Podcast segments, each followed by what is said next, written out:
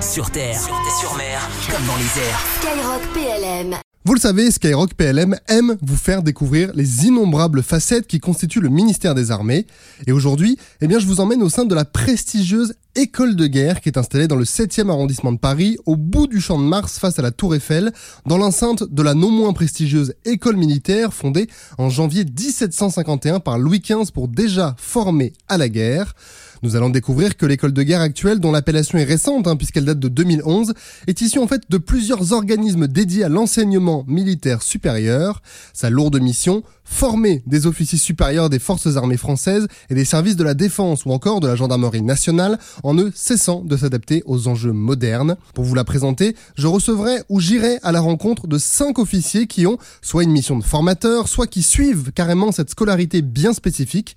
Alors sans attendre, je vous propose d'abord de rencontrer le général de brigade Auboin, le directeur de l'enseignement. Bonjour mon général. Bonjour Antoine. Alors déjà pour commencer, merci hein, de nous rendre visite dans notre studio de Skyrock PLM. Et une première question, alors qu'on va aller la visiter un peu plus tard. L'école de guerre, qu'est-ce que c'est et à quoi ça sert dans le cursus d'un officier?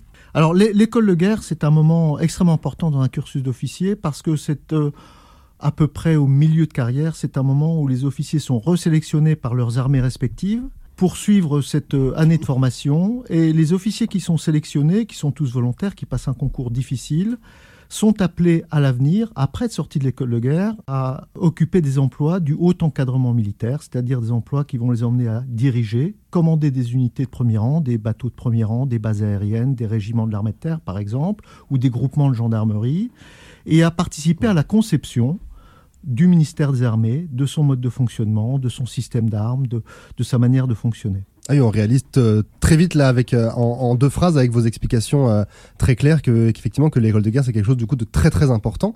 J'imagine aussi qu'il y a une qu'il y a une, une, notion internationale, il y a une formation à l'international aussi. Enfin, il y a une notion de l'international, pardon. Oui, l'école de guerre est très ouverte sur l'international puisque dans son dans, dans ses rangs, elle compte environ un tiers, un petit tiers des officiers qui sont des officiers qui sont qui nous sont confiés par les pays alliés pour participer à leur formation et qui viennent suivre l'année au même titre que les officiers français. D'accord. De, de, combien de nations à peu près si, euh, Alors nous avons actuellement, pour cette année, je vais prendre les chiffres. Oui, de bien sûr, de la, 29e hein, Nous avons 85 officiers alliés qui viennent de 65 euh, nations différentes. Donc on a un panel très varié, avec une grande ouverture, avec euh, une euh, diversité géographique et, de différentes alliances. Alors environ un tiers des officiers viennent d'Europe et sont des alliés européens et de l'OTAN.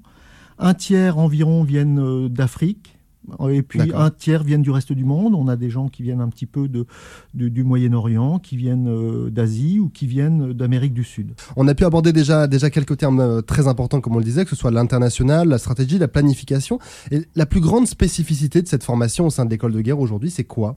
Alors la plus grande spécificité, je dirais qu'elle est duale. La première spécificité de l'école de guerre, comme je vous disais, c'est une reformation de nos officiers en cours de carrière pour les préparer aux fonctions qu'ils vont tenir au sein du ministère. Donc c'est une formation qui est très adaptée au fonctionnement du ministère. Donc c'est une école qui forme les officiers aux besoins des armées c'est vraiment une formation très très euh, très très pratique et très orientée vers les besoins des armées. Très bien.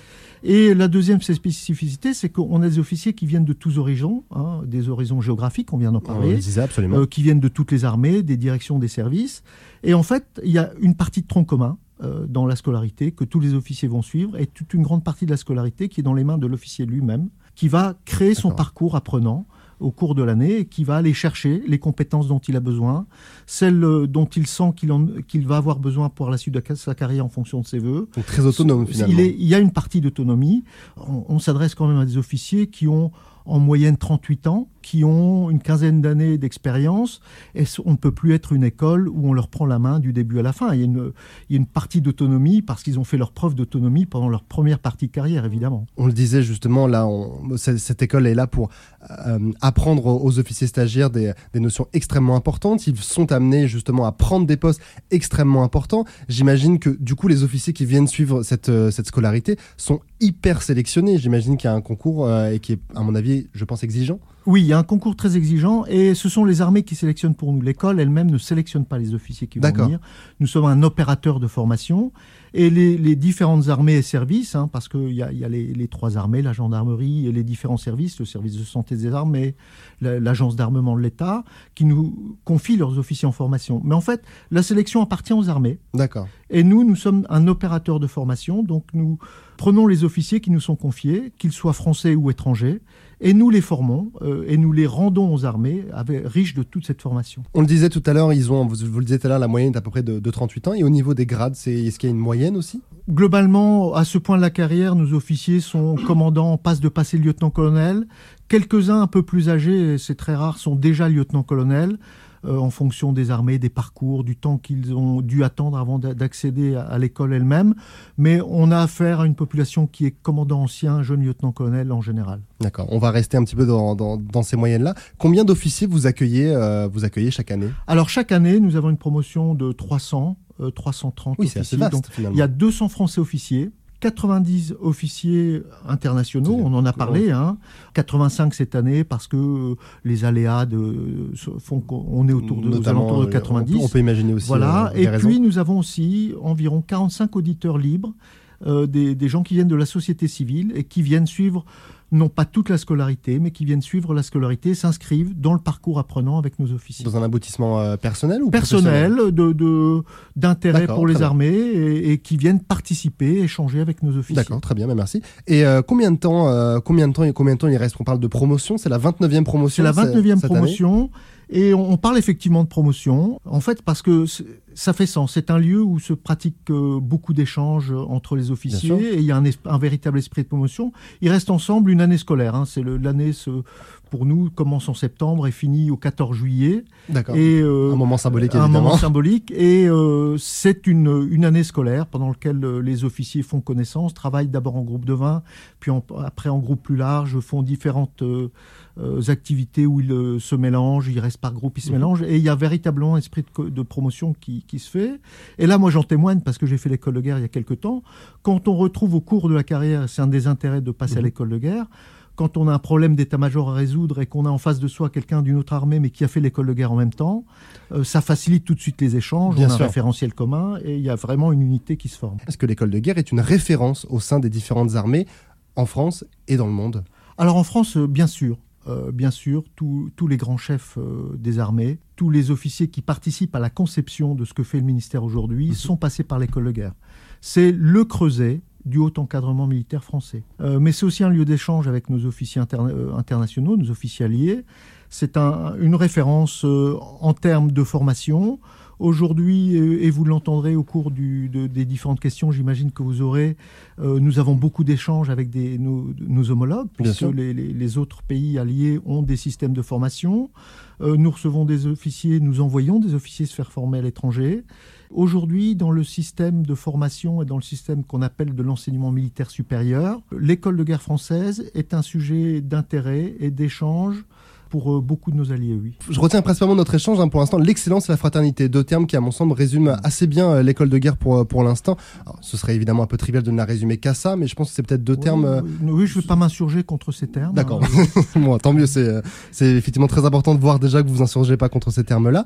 Mais quels sont justement les, les autres grands domaines que vous enseignez prioritairement aux officiers? Évidemment, excellence, fraternité, on, on a compris un peu pourquoi. Oui. Et quels sont peut-être, si je peux, si je puis dire, les autres piliers de, de l'école de guerre Oui, alors, euh, l'excellence et la fraternité, en fait, je ne sais pas si on l'enseigne, je pense qu'on la pratique. Et là, c'est l'en- c'est l'enseignement par la pratique. Euh, D'accord. l'excellence par l'exigence et la fraternité par le fait d'obliger nos officiers à travailler ensemble, par la cohésion à échanger, et ce, ce qui forme une cohésion.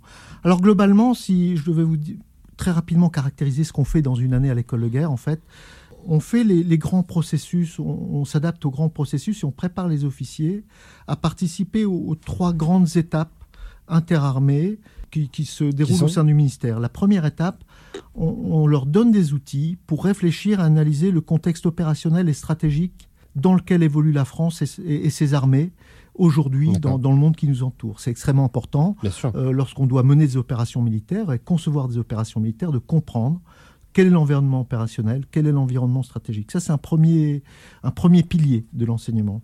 Un deuxième pilier, c'est de réfléchir, une fois qu'on a compris euh, ce contexte opérationnel et stratégique, et puis qu'on a reçu de la part de, de nos employeurs, le pouvoir politique, il faut réfléchir et construire un modèle d'armée. Quelle capacité, quel type d'avion, combien d'avions, combien de régiments, etc. Hein, c'est ce qu'on appelle, nous, la construction capacitaire. Donc ça, c'est un deuxième volet de l'enseignement. Et le troisième volet de l'enseignement, une fois qu'on a, qu'on a compris son, son environnement opérationnel et qu'on a construit un modèle d'armée, il faut savoir l'employer. Et là, on apprend à nos officiers à faire de la planification et de la conduite opérationnelle, et, qui est euh, d'ailleurs sanctionné, entre guillemets, par un grand exercice qu'on appelle coalition, hein, qui est un exercice qui permet à nos officiers de faire une planification opérationnelle dans un contexte opérationnel donné et d'apprendre à employer les forces en opération. Alors, si je pouvais résumer, comprendre, construire, employer, ça pourrait être une, devise de l'école de guerre. Parfait, je, n'aurais pas mieux dit. D'accord, bah, bah c'est vous qui l'avez dit. Hein, je n'ai fait que reprendre vos mots justement. Donc, euh, pour revenir un petit peu sur euh, sur cette année de scolarité pour cette 29e promotion, on en a parlé un petit peu tout à l'heure. Donc, c'est sur une année scolaire de septembre jusqu'au 14 juillet, une date très symbolique évidemment euh, parce que c'est évidemment le jour de la fête nationale. C'est aussi l'anniversaire de Skyrock PLM pour information. Ah, très bien. permet voilà de, de le reciter à, à ce moment-là. Quels sont les moments forts d'une d'une telle scolarité pour les officiers stagiaires euh, quand ils intègrent, euh, quand ils intègrent une promotion Alors les, moments forts, ce sont tous ces grands moments euh, d'échange entre eux et au moment où ils apprennent à devenir ce qu'on appelle inter, interarmés, mais aussi parfois interministériels et toujours internationaux. Et, je crois que les moments forts, nous tels qu'on les conçoit et tels que j'espère nos officiers les vivent et peut-être vont-ils en témoigner, ce sont les moments où euh, se créent ces échanges inter, justement. Euh, ce sont toutes les visites euh, organisées. Quand nos officiers de la Marine nationale, par exemple, font visiter leurs bases et leurs bateaux à leurs camarades de l'armée de l'air et de la Marine. Ce sont ces grands moments d'échange que sont l'exercice coalition d'un côté ou d'autres échanges que nous, les, travaux de groupe à un certain nombre mhm. d'occasions. et, et je pense que les moments forts sont vraiment ces moments d'échange où on apprend, à devenir un officier, non pas de son armée, mais des armées françaises. Sur terre, sur mer, comme dans les airs. Skyrock PLM.